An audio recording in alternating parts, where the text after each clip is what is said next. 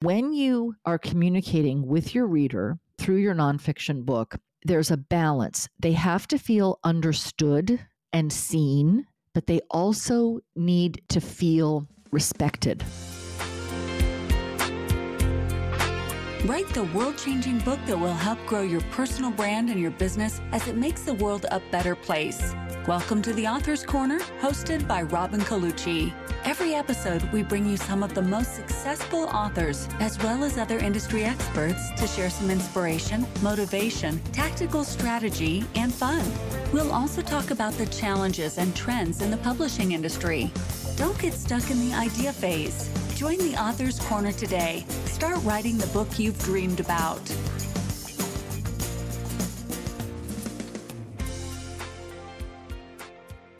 Hello, and welcome to the Author's Corner. I'm your host, Robin Colucci, and today I am going to share with you something that is really vital to all authors in any genre. I'm going to share with you some ideas on how to develop a strong connection with your reader. Obviously, if you've ever had that experience of when you're reading a great novel, for example, and you just felt so compelled to keep reading that you'd stay up way later than you should and tell yourself just one more chapter, just one more chapter until one becomes two and two becomes three. And next thing you know, you're putting the book down when you've finished and the sun is coming up. And, you know, that is an incredible achievement, really, for an author to be able to enthrall a reader at that level. But it's not just the attention and the inability to put the book down that counts. What actually has been discovered is that when we are enthralled by a story, our brain releases more oxytocin. Now, oxytocin is a hormone that we make inside our own bodies, and its nickname is the bonding hormone. So, mothers and babies, mothers release oxytocin in their brains and babies release oxytocin in their brains when they're nursing, right? If you rub your puppy's ears, that actually makes your dog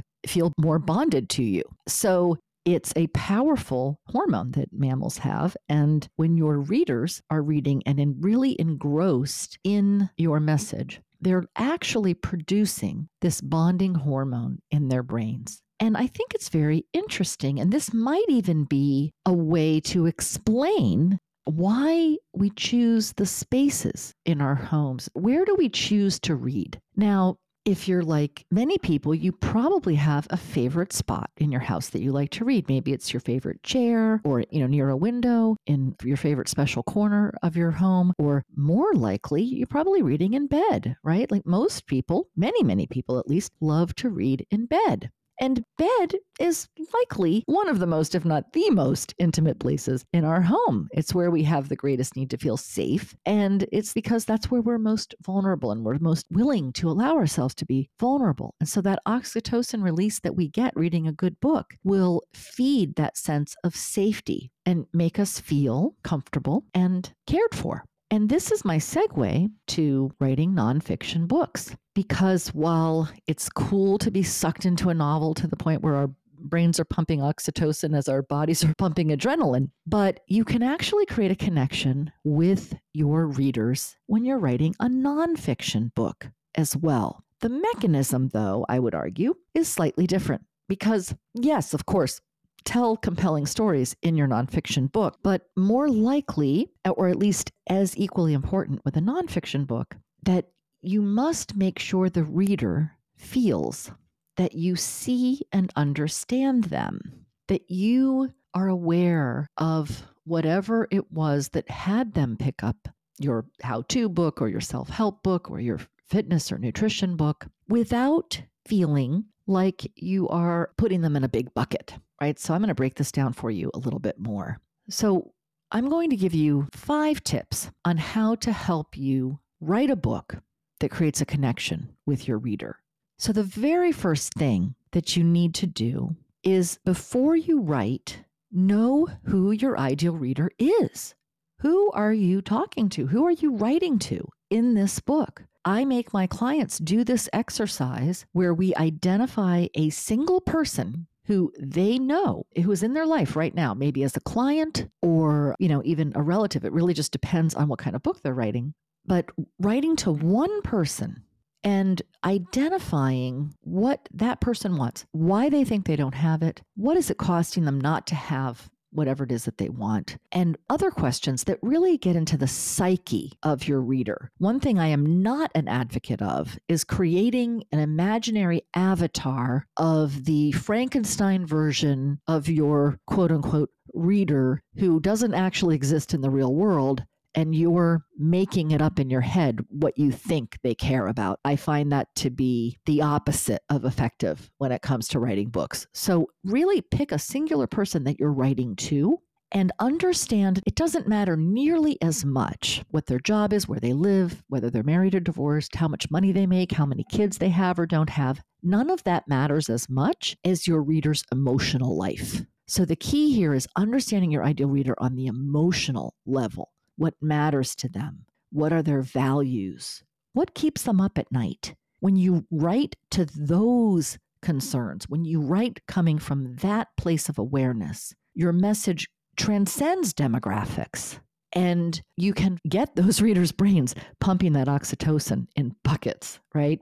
Okay, so the next thing is where we tug on the reins a little bit with tip number one of knowing and understanding your ideal reader. Because when you are communicating with your reader through your nonfiction book, there's a balance. They have to feel understood and seen, but they also need to feel respected. And so the art here is that in your writing, you communicate empathy and understanding without making assumptions about your particular reader's experience.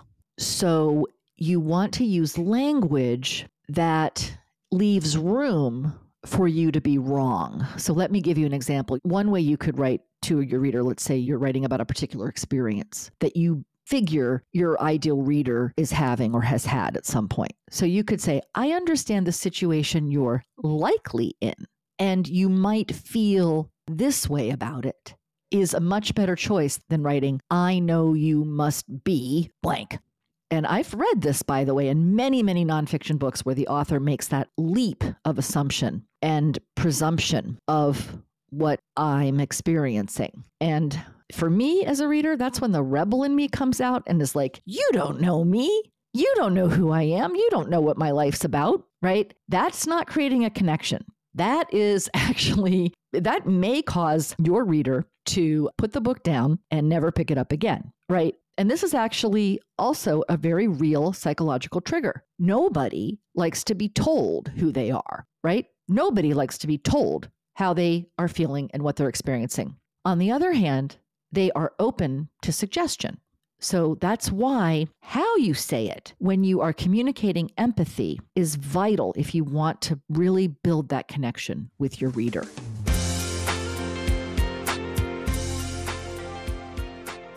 Hey, before we dive back into the rest of this episode, I'd like to give you a quick reminder. If you're enjoying the content, please remember to show us some love. Hit subscribe and leave a review on your podcast platform of choice. Your support keeps our show going strong. Thanks so much. Now, back to the show.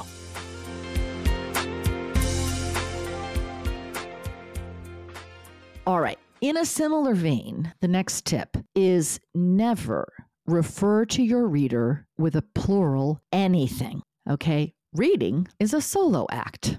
You have this opportunity to create intimacy with somebody who has your book in their lap and a pillow behind their head, and they're reading your book in bed. So they're not sitting in an audience of 100 people. It's supposed to be a one to one conversation. You never talk at your reader. And when you refer to readers as all you readers out there, you've just erased the feeling of intimacy. Because right up into the moment that you wrote that, or they read that, right up into that moment where they read that, they have the feeling that they're having a one to one conversation with you, an intimate one. Where you are focused on them and they are focused on you. That's actually the feeling. And think about when you've had that experience with a book, right? Have you ever read a nonfiction book where you felt that the author was like in your head? Oh my gosh, I've had people say that to me. I've had people say that to my clients. I just felt like you were in my head. And now I hear you in my head whenever I'm doing this thing that you taught me about. I hear you in my head telling me what to do or giving me advice or reminding me who I am. And the way that we do that is we don't break that connection by calling your reader all you readers. So always remember, as far as the reader's concerned, it's just between the two of you. It doesn't matter if you sell a million books. And you won't sell a million books probably if you don't remember that, unless you're really outstanding at marketing. Anyway, the next tip is to lead your reader like a great tour guide. I have written about this and spoken about this at length. When people are invited to read a book and they're in the process of reading a book, it's very important that they know all the time where they are and where this bus is headed, right? So I always say, don't write with the white van approach, right? Where you pull up to the curb, swing the, the slide door open and and you know, yell at your reader, get in, get in, you know? and then they're like, where are we going? And it's like, no, you'll find out. It's gonna be great. Get in, right? That actually works for some forms of entertainment, right? Where we want to be surprised and it's okay to feel a little terrified, right? Like if we're at a funny show or something like that, where we kind of have that, especially like if we might get called on and get called up on stage, right? But it doesn't work for books for books, I don't know if you've ever had this experience. I've had this experience many times, right? If I'm reading and I feel like the author doesn't know where we're going, the author doesn't know where they're taking me, I stop reading and I don't feel connected to the author. In fact, I feel a little worried that if I keep reading, they're going to take a few hours of my life that I can never get back because we're not going to land anywhere, right? So it's very important that you lead your reader like a great tour guide. We're here now here's where we are now. Notice this, notice that, notice this. Cool. Got it? Great. Now here's where we're going next. This is what you're going to love about where we're going next. Now, of course, I'm oversimplifying and it should never sound that canned in your book, but I hope you get the idea of taking them by the hand and leading them and making them feel safe and making them feel like, yes, I know I'm going somewhere that I'm trying to get to, and this author is my guide. The next tip that I want to add that I think is super important and maybe the most important of all when you're writing a book and you want to create a connection with your reader is to allow yourself to be vulnerable and show some humility, vulnerable and humble.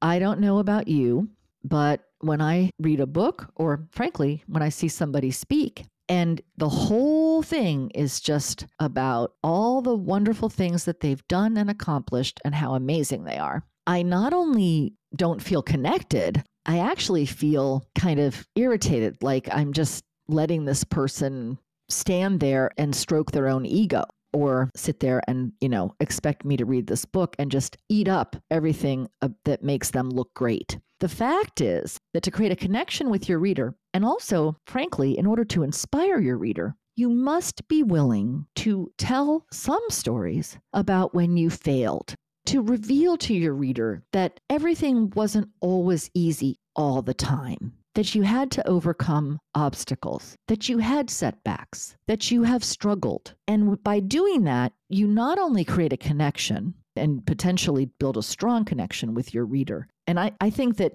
perhaps even more importantly, you give the reader hope.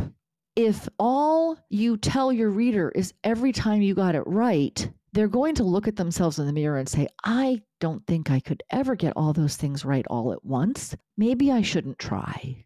And I believe if you're sitting here listening to me and you chose to hear a podcast about how to connect with your reader, my bet is you don't want your readers to feel uninspired, right? You don't want your readers to feel inferior to you or to anyone else. So be willing to tell the tales of when you failed, and your reader will reward you with giving you that connection and allowing you to, they're going to carve out a spot where you can live inside their heart and mind for many years to come. Thank you for listening to the Author's Corner.